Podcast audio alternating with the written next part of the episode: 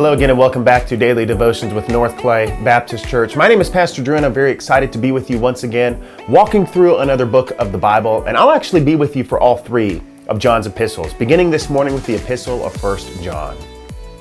Now, John wrote this letter in order to instruct his readers about false teaching, uh, specifically a false teaching that denied the reality that Jesus Christ, the eternal second person of the Trinity, had come in the flesh. This false teaching, known as Docetism, uh, which comes from the Greek word dokeo, which means to seem or to appear, uh, this false teaching taught that Christ only appeared to be human. In other words, when the scriptures tell us that the Word became flesh, uh, what it actually means is that the Word only appeared to be flesh. Now, this is significant because if Christ were not truly human, then he would be unable to die. And if he were unable to die, then he would have been unable to provide an atonement for our sins. So while it may seem somewhat trivial on the surface, right, was he actually human or did he just seem to be human? Uh, we see that to deny the incarnation and the true humanity of Christ has very significant implications for our understanding of salvation. In fact, much of the New Testament teaching on salvation would prove to be false if Jesus Christ were not fully God as well as fully man. And this is why Christology, which simply refers to the Bible's teaching on the uh, person of Christ, this is why Christology has always been considered a primary issue. And to deny fundamental biblical teaching about who Christ is is to place oneself outside of Christian orthodoxy.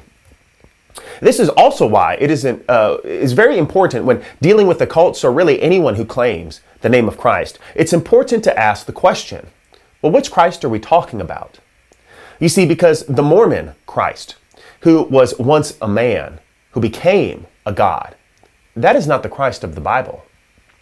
And the Jehovah's Witness Christ, who is actually the Archangel Michael, the first and greatest creation of Jehovah God, that is not the Christ of the Bible.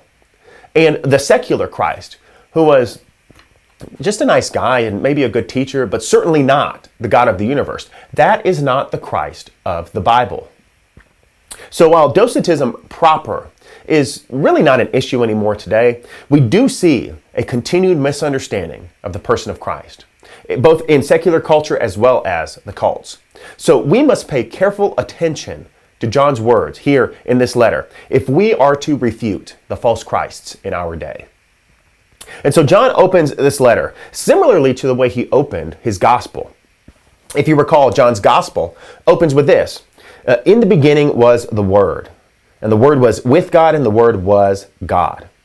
He was in the beginning with God. All things were made through him, and without him was not anything made that was made. In him was life, and the life was the light of man. That light shines in the darkness, and darkness has not overcome it.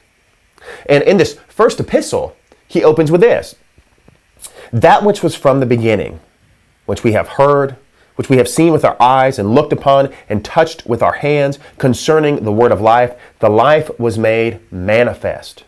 And we have seen it, and testified to it, and proclaimed to you the eternal life, which was with the Father, and was made manifest to us.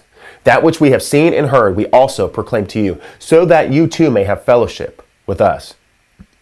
And indeed, our fellowship is with the Father and with His Son, Jesus Christ. And we are writing these things so that our joy may be complete. We see here in the opening of this letter with John's use of similar language that he is self consciously tying himself to the same Christ that he proclaimed in his gospel, the eternal Word who was made flesh, who took on flesh and dwelt among us. John then goes on to explain that God is light and in him there is no darkness. So if we claim the name of Christ and yet we continue to walk in darkness, we are in fact liars. Now, this is not an affirmation of sinless perfectionism. Uh, rather, as new creatures in Christ, who are being sanctified by the power of the Spirit, we can shine a light on our sins uh, rather than hide them in darkness. Uh, this is why John says in verses um, 8 and 9 if we say we have no sin, we deceive ourselves, and the truth is not in us.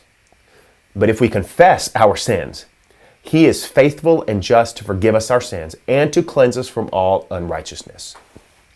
Because Christ died for our sins, because he took upon himself the penalty that we deserved because of our sin, we can freely confess our sins, knowing that our sins have been atoned for and that there is no longer any condemnation for those who are in him. Then in chapter 2, John continues this thought by telling us, My, my little children, I, I'm writing these things to you so that you may not sin. But if anyone does sin, we have an advocate with the Father, Jesus Christ the righteous. He then says in verse 4 Whoever says, I know him, but does not keep his commandments, is a liar, and the truth is not in him. Now, this is similar to what we learned from James's letter. Uh, if you recall, James asked the question If we say we have faith, and yet we do not have good works, do we truly have saving faith? And here, John is telling us that if we say we know Christ, and yet we do not keep his commandments, we're in fact liars. So, in the same way that you cannot have true faith apart from works, you cannot have saving knowledge of Christ apart from keeping his commands. John then tells us in verse, uh, in verse 18 Children, it is the last hour, and you have heard that Antichrist is coming, so now many Antichrists have come. Therefore, we know that it is the last hour. Now, if you grew up like me, reading the Left Behind books and watching the Left Behind movies, uh, your ears may have perked up at the mention of Antichrist. And while I don't want to get into an eschatological discussion here in this devotional, it is important to note that John's mention of Antichrist uh, in this letter, as well as in 2 John, that these are the only mentions of Antichrist in the entire Bible.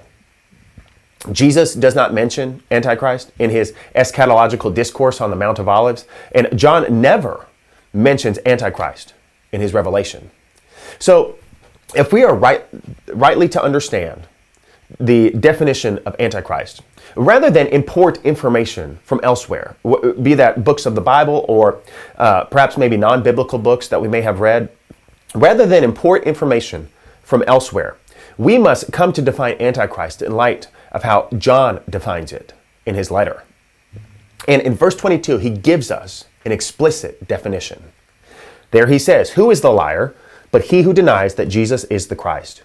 This is the Antichrist, he who denies the Father and the Son. There we see that rather than being a single political end times figure, uh, John defines the Antichrist as one who denies the Father and the Son. Then in chapter 3, John begins to spell out the distinction between the children of God and those of the world. He tells us in verses 4 through 6 everyone who makes a practice of sinning also practices lawlessness. Sin is lawlessness. You know that he appeared to take away sins, and in him there is no sin. No one who abides in him keeps on sinning, and no one who keeps on sinning has either seen him or known him. John is highlighting that familiar truth that those who have been indwelt by the Spirit will walk in step with the Spirit, namely, that they will put to death the deeds of the flesh. And as the great commentator Matthew Henry says in his commentary on this passage, quote, Beware of self deceit. He that doth righteousness is righteous. And to be a follower of Christ shows an interest by faith in his obedience and sufferings. But a man cannot act like a devil and at the same time be a disciple of Jesus Christ. Let us not serve or indulge that which the Son of God came to destroy. End quote.